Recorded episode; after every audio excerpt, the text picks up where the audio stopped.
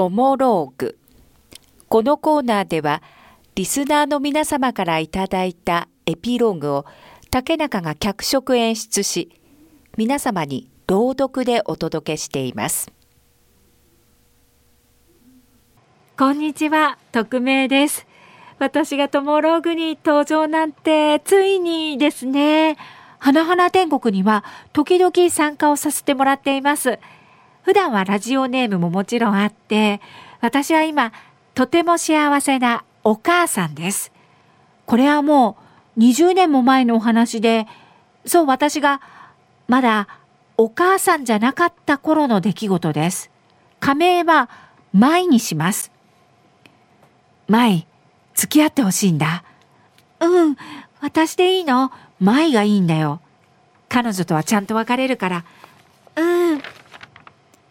略奪愛だったってわけではありませんが、正隆には別れそうな彼女がいて、そこに私が登場して、ちょっとだけ被る形で、私と正隆のお付き合いが始まりました。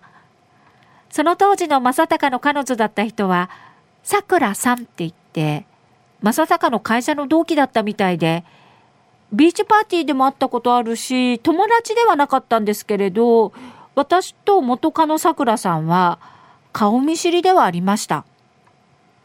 お付き合い2週間目、居酒屋にて。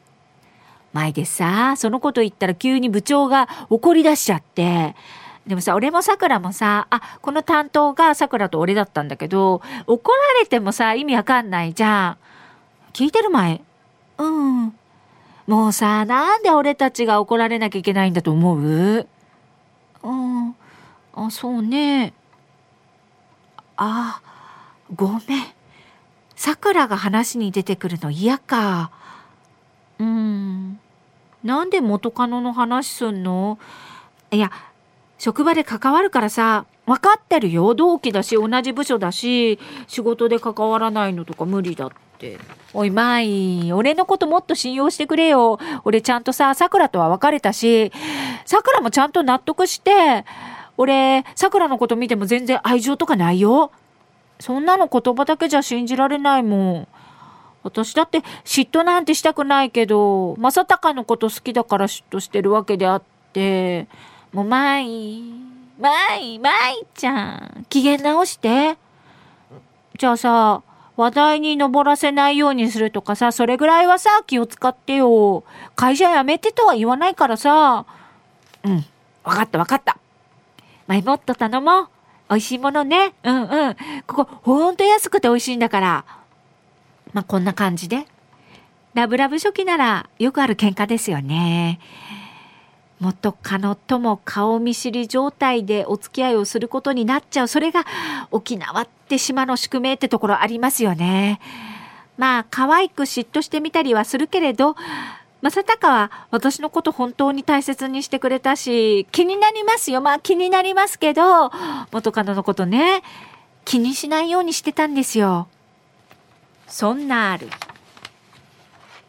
ピッパ、ピッパ、ピッパ。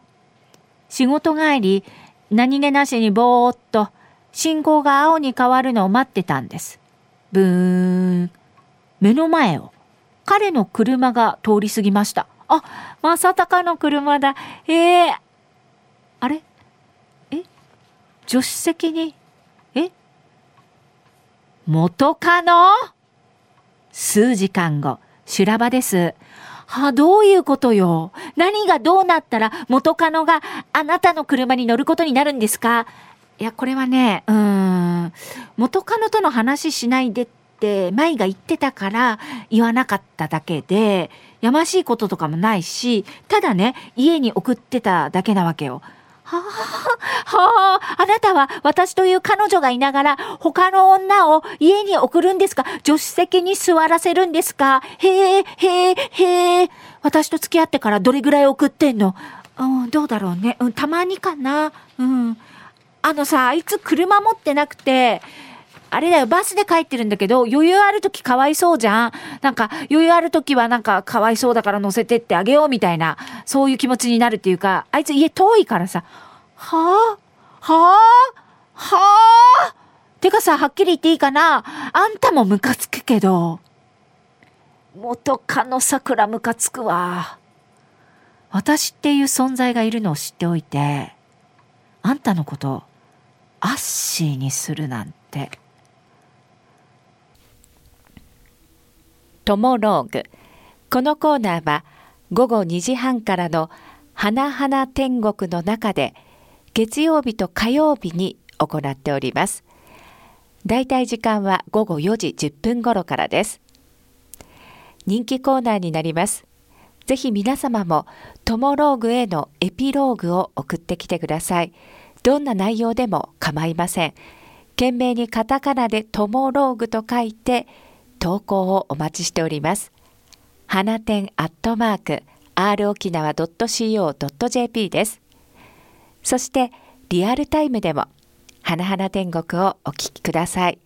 またラジコでも聞き直すことができます。